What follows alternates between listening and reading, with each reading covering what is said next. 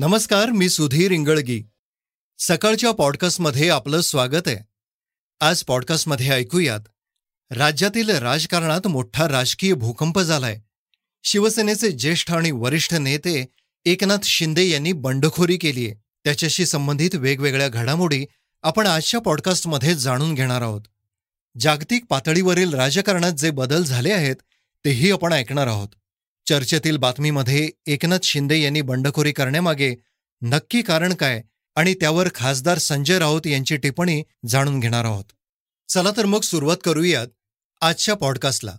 एकनाथ शिंदेंच्या बंडामागं नक्की काय षडयंत्र आहे या बातमीनं.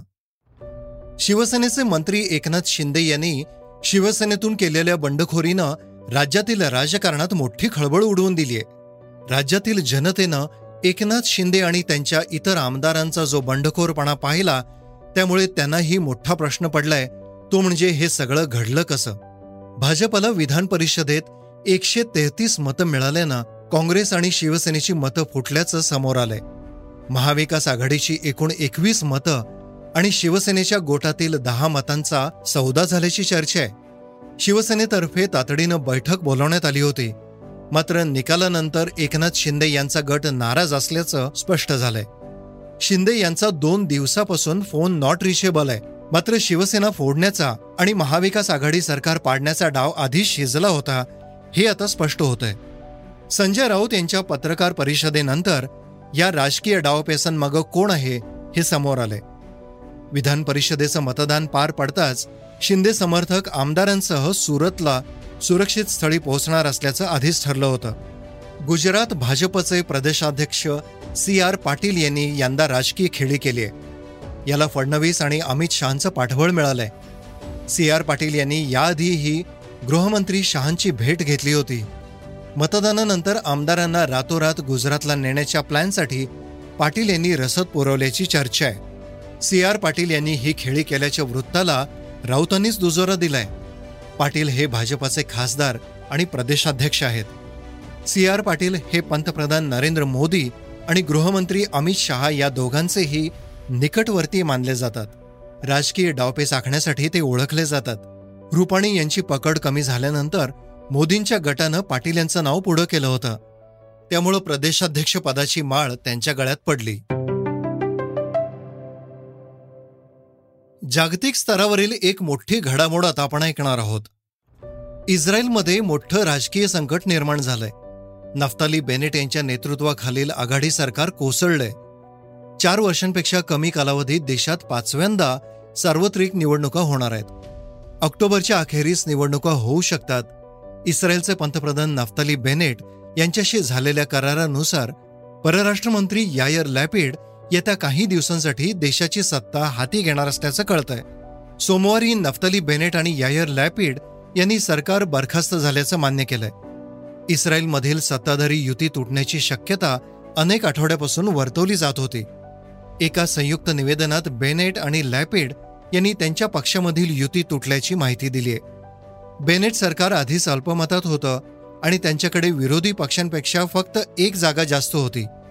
साठ खासदारांनी बेनेट सरकारच्या बाजूनं तर एकोणसाठ जणांनी विरोधात मतदान केलं. आता यायर लॅपिड यांनी ही आघाडीतून बाहेर पडण्याचा निर्णय घेतलाय. इस्रायलमध्ये दोन वर्षात चार सरकारं अल्पमतात राहिली आणि त्यासाठी निवडणुकाही झाल्यात. माजी पंतप्रधान बेंजामिन नेतन्याहू पुन्हा एकदा सरकार स्थापन करू शकतात असा दावा एका इंग्रजी वृत्तपत्रातून करण्यात आलाय. माजी पंतप्रधान आणि विद्यमान विरोधी पक्ष नेते बेंजामिन नेत्यानहू यांनी पुन्हा सत्तेत येण्याची शपथ घेतली शिवसेनेचे नेते एकनाथ शिंदे यांच्या बंडखोरीची कारणं काय आहेत हे आता आपण जाणून घेणार आहोत. शिवसेनेचे निष्ठावंत नेते म्हणून एकनाथ शिंदे यांची ओळख आहे. उद्धव ठाकरेंच्या गटातला आणि जुना शिवसैनिक अशी ओळख असणारे एकनाथ शिंदे हे आनंद दिघेंवरील धर्मवीर सिनेमानंतर चर्चेत आले. कारण दिघेंसोबतच एकनाथ शिंदेंच्या राजकीय कारकिर्दीची सुरुवात यात दाखवण्यात आली दिघेंना देव आणि गुरु मानणारे एकनाथ शिंदे पण आता एकनाथ शिंदेनी केलेलं बंड हे शिवसेनेतलं गेल्या छप्पन्न वर्षांमधलं सर्वात मोठं बंड असल्याची चर्चा आहे. मंत्री एकनाथ शिंदेनी मुंबई सोडून गुजरातमधल्या सुरतमध्ये मुक्काम ठोकलाय. शिंदेनी मुंबई सोडून सुरत का गाठलं? एकनाथ शिंदे नाराज आहेत का? यामागची पाच प्रमुख कारणं आपण ऐकूयात. पहिलं कारण म्हणजे मुख्यमंत्र्यांशी विसंवाद. उद्धव ठाकरेंच्या प्रकृती अस्वास्थ्यामुळं सध्या शिवसेनेची धुरा युवसेना नेते आदित्य ठाकरेंकडे आहे. त्यातच मुख्यमंत्री झाल्यानंतर उद्धव ठाकरेंचा पक्ष संघटना आणि शिवसेना बांधणीतला सहभाग कमी झालाय. आणि शिवसेनेतील महत्त्वाच्या आणि जुन्या नेत्यांशीही संवाद कमी झालाय.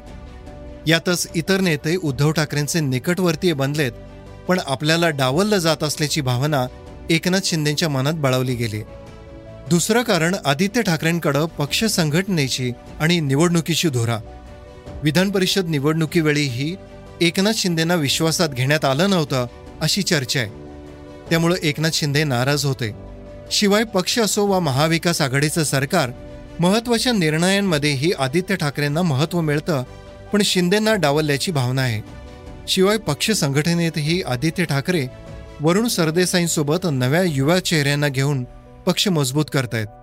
त्यामुळं बाळासाहेबांशी एकनिष्ठ आणि उद्धव ठाकरेंशी जवळीक असलेल्या नेत्यांना बाजूला सारलं जात असल्याची भावना उद्धव ठाकरेंच्या जवळच्या असणाऱ्या गटात आहे.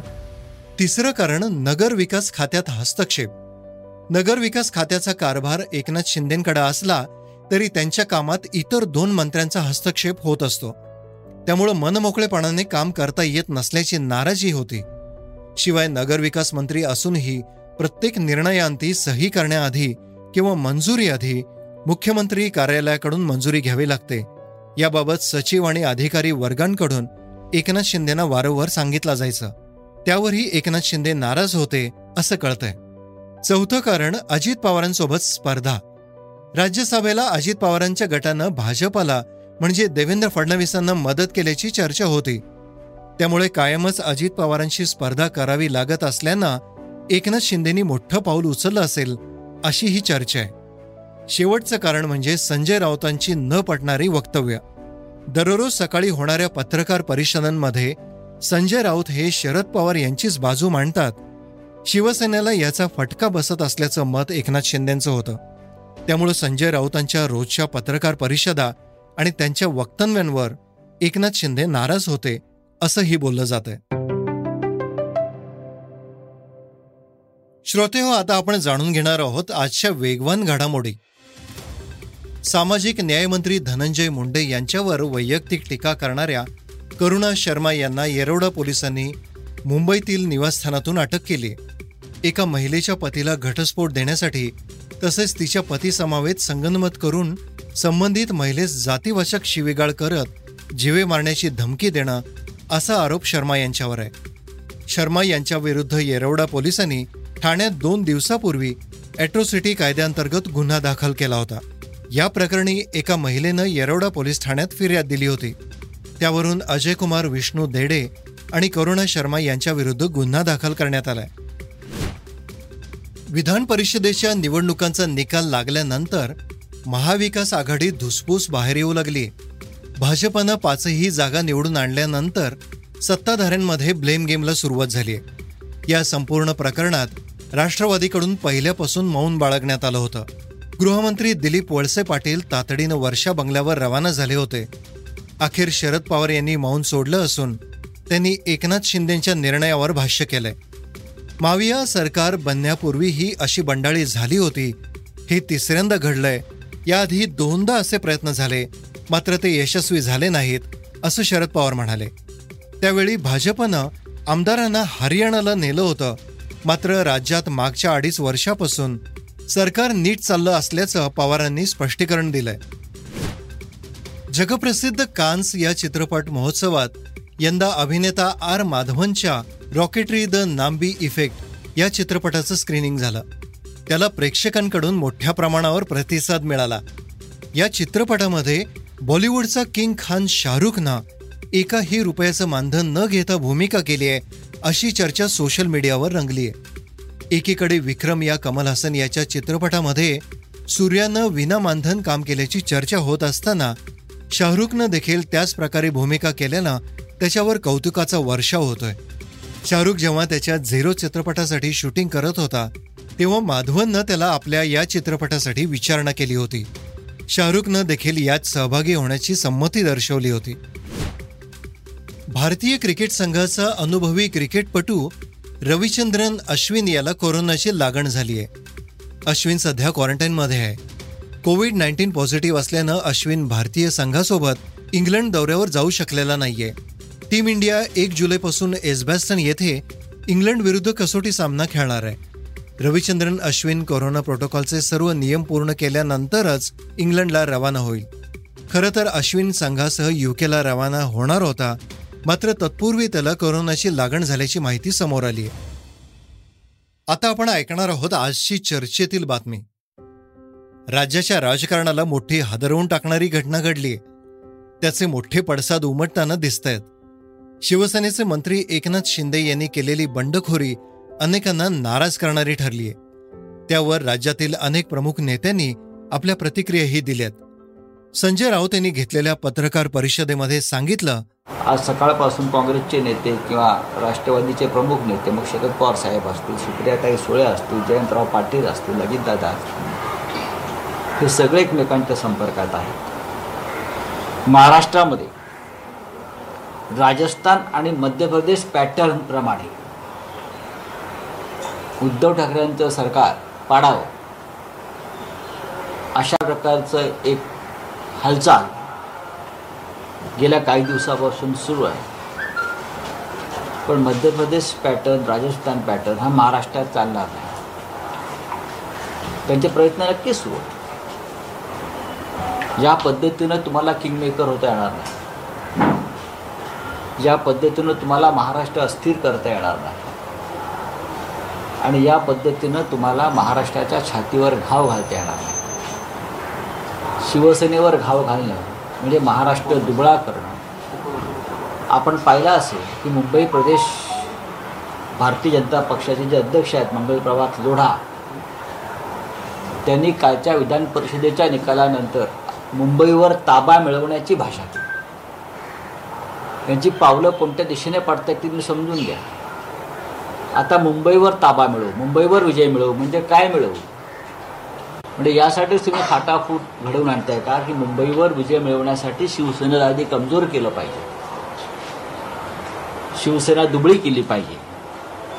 हे फार मोठं कारस्थान आणि षडयंत्र आहे. अशा प्रकारचं भाकीत आम्ही यापूर्वी सुद्धा केलेलं आहे. विधान परिषदेच्या निवडणुकांचा निकाल लागल्यानंतर महाविकास आघाडीतील धुसफूस बाहेर येऊ लागलीय. दुसरीकडे मुख्यमंत्री उद्धव ठाकरे यांनी शिवसेनेचे नेते आणि पदाधिकाऱ्यांसोबत बैठक घेऊन निर्णय जाहीर केलाय. त्यानुसार एकनाथ शिंदे यांची गटनेते पदावरून हकालपट्टी करण्यात आली आहे त्यांच्या जागी अजय चौधरी यांची निवड झाली आहे श्रोते हो हे होतं सकाळचं पॉडकास्ट. उद्या पुन्हा भेटूयात. धन्यवाद. रिसर्च आणि स्क्रिप्ट युगंधर ताजणे. वाचा बघा आणि आता ऐका आणखी बातम्या. ई सकाळ डॉट कॉम वर. तुम्ही हा पॉडकास्ट ई सकाळच्या वेबसाईट आणि ऍप वर सुद्धा ऐकू शकता. विसरू नका या पॉडकास्टला आपल्या आवडीच्या पॉडकास्ट ऍप वर सबस्क्राईब किंवा फॉलो करायला.